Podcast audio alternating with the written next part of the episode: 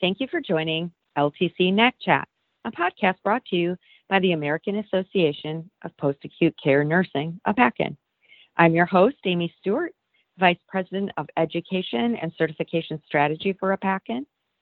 And I'm here today with AAPACN Curriculum Development Specialist Jessie McGill to talk about the Skilled Nursing Facility Prospective Payment System Fiscal Year 2022 Final Rule and what nurse assessment coordinators need to know for October 1st implementation. Welcome, Jessie. Thanks, Amy. I'm happy to be here today. Well, let's dive right into this information. When the proposed rule came out this spring, the PDPM parity adjustment was the focus of much collaboration and discussion. But when the final rule came out, CMS had postponed any adjustments. Do you think this decision was made because of the volume of comments CMS received? Oh, that is a great question, Amy. And the parity adjustment was, like you said, it's one of the biggest topics when the proposed rule first came out. And CMS received an enormous response from providers and individuals and letter writing campaigns. And they noted that a majority of the commenters strongly objected the methodology that CMS used for this proposed parity adjustment. And with a lot of the comments, the overall concern was that the fiscal year 2020 data, because of the public health emergency with COVID 19, was not truly representative of the PDPM implementation because we only had PDPM in place for five months before COVID 19 public health emergency was announced. And a lot of the commenters really felt strongly that CMS did not fully capture the acuity of the COVID 19 patients and overall did not capture the impact that COVID 19 had on Medicare beneficiaries throughout 2020. It's great to see that our comments really make a difference in what CMS does going forward. I mentioned earlier that the parity adjustment was postponed. Any insight into when we might see this again? We should expect more information next spring. In the final rule, CMS did respond that they're taking all of these suggestions and recommendations from the commenters into consideration. But we still have to look at the overall goal of the parity adjustment, which was budget neutrality. So when we look at why was there a parity adjustment is because we had a new payment model implemented, which was supposed to be budget neutral. So when we transitioned from RUGS 4 to PDPM, that was supposed to cost the same to Medicare without any adjustments. But what CMS saw was a large increase in cost to the Medicare program under PDPM. And so the purpose of the parity adjustment is to achieve that budget neutrality. In the final rule, CMS said that they're going to propose an adjustment in the fiscal year 2023 SNF PPS proposed rule. And that's going to come out in April 2022. CMS also noted that while they have to take all this stuff into consideration, it has to be done in a very well considered but expedient manner. So we don't want to wait too long. We're already delaying it one full year to wait till the fiscal year 2023 proposed rule, but we don't want to put it off much longer because the longer we put it off, that more of an adjustment may be needed if they find that there's actually an inadvertent overpayment because of the implementation of PDPM. CMS also in the final rule really emphasized that in their data, when they removed using their methodology, which I previously stated, you know, the commenters did not agree that the methodology captured all of the public health emergency and COVID 19 related beneficiaries. But CMS did make efforts to remove that data and still observed an increase in payments since PDPM implementation. And so they're going to consider all of the comments and, and what was recommended to also look at to make a very clear analysis of how beneficiaries were impacted by COVID 19 and removing that from the analysis. And they're going to provide feedback and develop a new implementation strategy for a parity adjustment in the fiscal year 2023 SNF PPS proposed rule. So we have a long wait ahead of us to find out what's coming next. We won't find out anything until at least April with the proposed rule, and then any changes won't go into effect until at least October 1st, 2022. Thank you. Another area the final rule had a pretty substantial impact on was the SNF quality reporting program. Can you elaborate on a few of those changes that we saw to this program? Absolutely. The two biggest changes was two new measures that will go into effect with the fiscal year 2023 SNF QRP program. However, data collection is going to start a lot sooner, or in some cases, it's already started. So let me elaborate. We have two new measures the SNF healthcare associated infection requiring hospitalization measure and the COVID 19 vaccination coverage among healthcare personnel. So let's first look at the healthcare associated infection measure. This is a claims based measure. And again, it's going to impact the fiscal year 2023 SNF QRP program. But for that program year, it's going to use claims data from fiscal year 2019. Now, they went back that far because they're avoiding fiscal year 2020. They're going to skip that year altogether for the healthcare associated claims data. So again, fiscal year 2023 program year will use fiscal year 2019 data. This measure will estimate the risk standardized rate of healthcare associated infections that are acquired during the SNF care and result in hospitalization.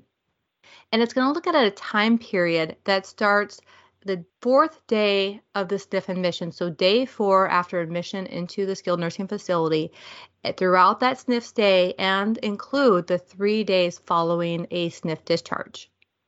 A healthcare associated infection is defined as an infection that is acquired while receiving care at a healthcare facility that was not present or incubating at the time of admission. Now, this measure is risk adjusted using all claims based data, and it also has a lot of exclusions. Now, some of the infection types are excluded, such as chronic infections, infections with a long incubation period, infections that are likely related to a prior hospital stay, and several other factors. And there's an entire detailed list in the specification manual for this measure. There's also other risk adjustments such as age and gender, which are taken from claims based data as well. This measure will become publicly reported very quickly, actually, April 2022, and the Care Compare refresh. Now, the second new measure that we have is the COVID 19 vaccination among healthcare personnel measure. And this is the percentage of healthcare personnel who received a complete COVID 19 vaccination course. The numerator will include a cumulative number of healthcare personnel that are eligible to work at the facility for at least one day during that reporting period and who received a complete vaccination course against SARS CoV 2. Now, the specifications state that a completed vaccination course may require one or more doses depending on the vaccination that is used. This measure does not have any risk adjustments, and there are exclusions based on medical contraindications. The data for this measure is going to be collected, and again, it's going to impact the fiscal year 2023 SNF QRP program year. And it's going to collect the data from the CDC National Healthcare Safety Network, or NHSN, using the long term care facility module. And is going to start collecting information this October. So, quarter four 2021, that fourth quarter data is going to be used for that fiscal year 2023 program year. And you have to ensure all of this data is submitted by May 16th, 2022. And then we'll have public reporting of this measure October 2022 on the Care Compare refresh.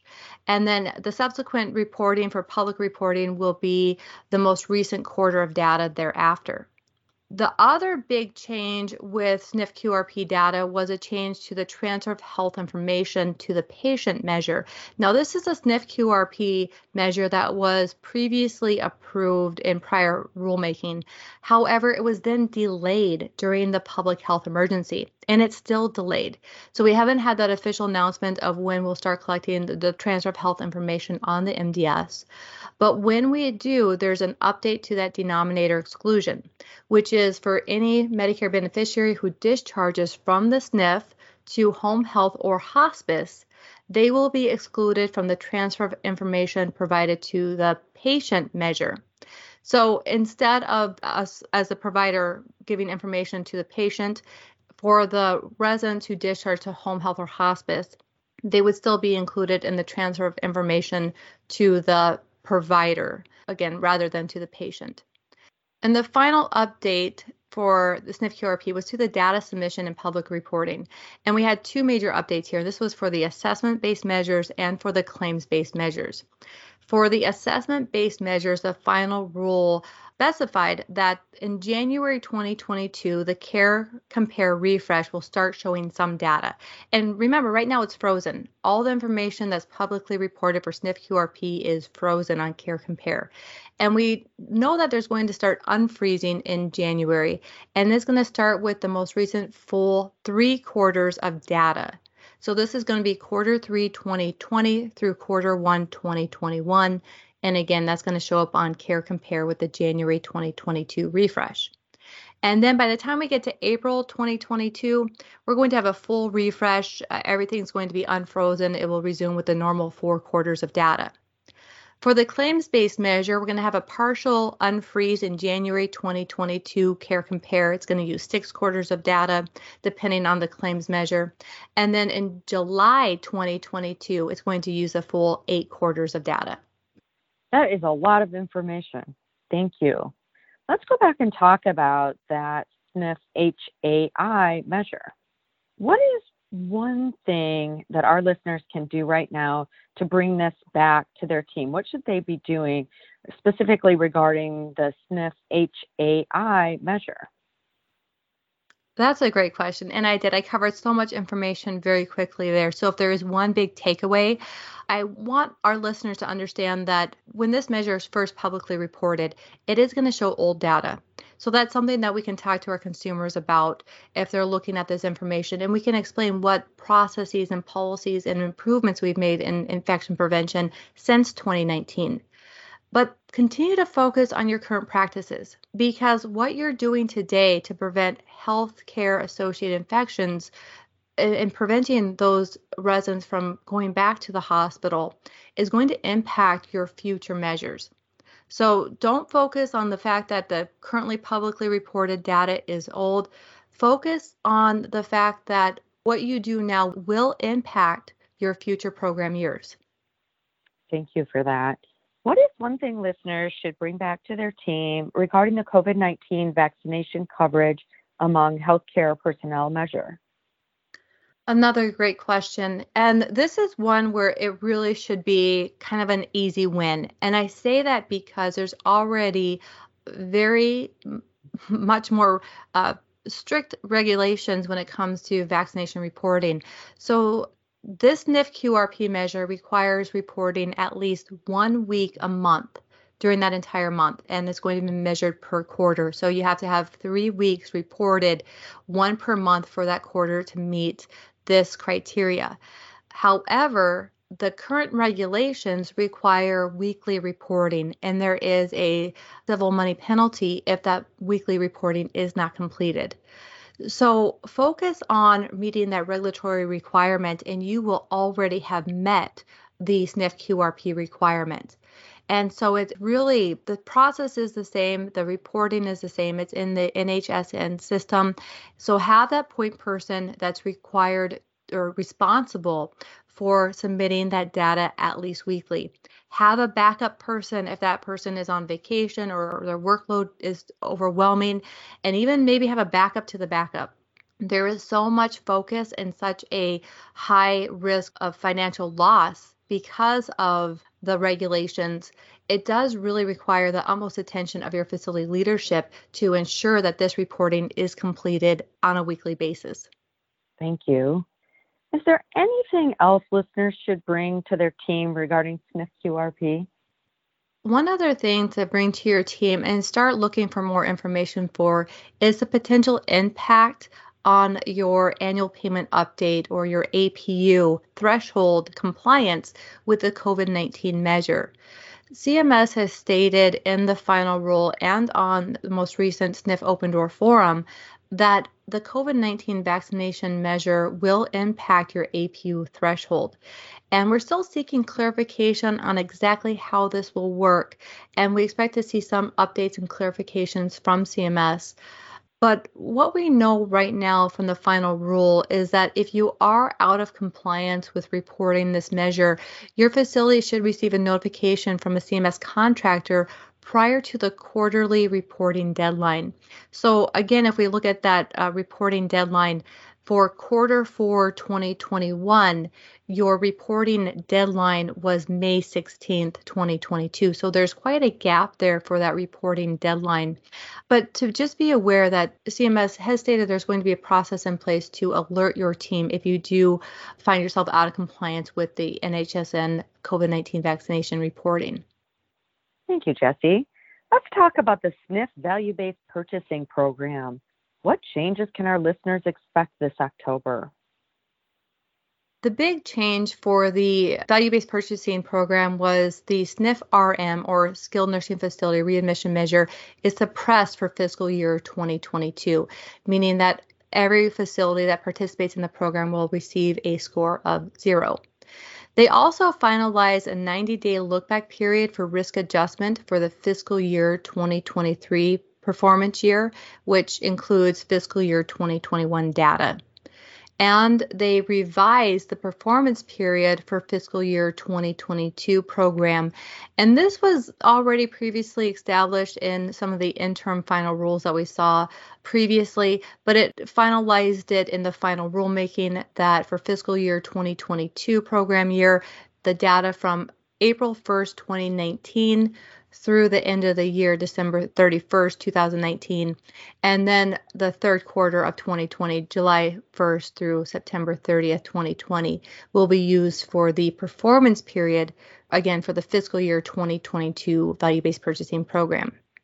And lastly, they finalized using fiscal year 2019 data for the fiscal year 2024 baseline period. And that again was all changes due to the public health emergency with COVID 19. That's very interesting information. Can you explain in more detail how the SNF readmission measure suppression will impact a facility's reimbursement? Absolutely.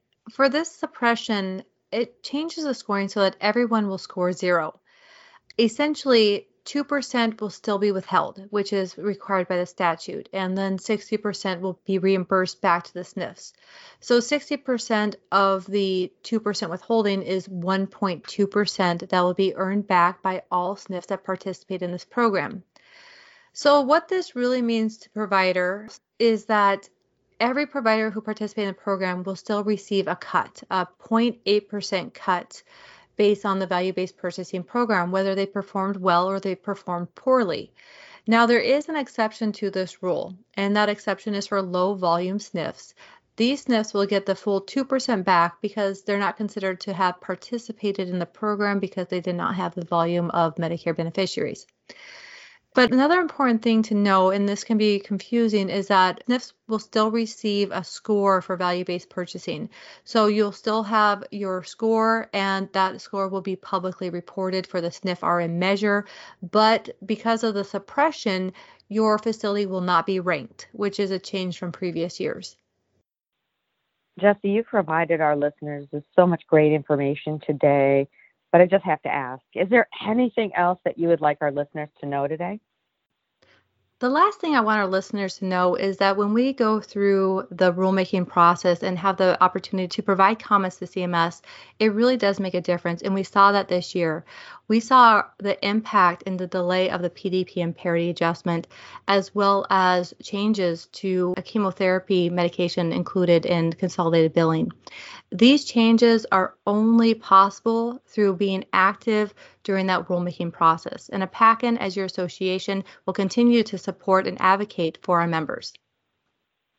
Thank you for joining me today, Jessie. This is great information for our listeners.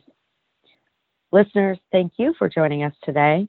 For more resources and tools for nurse assessment coordinators, please visit our website at www.aapacn.org. To ensure you never miss an episode, subscribe to the LTC NAC Chat podcast. Heard the news about how you can improve quality care and increase efficiency with Ability?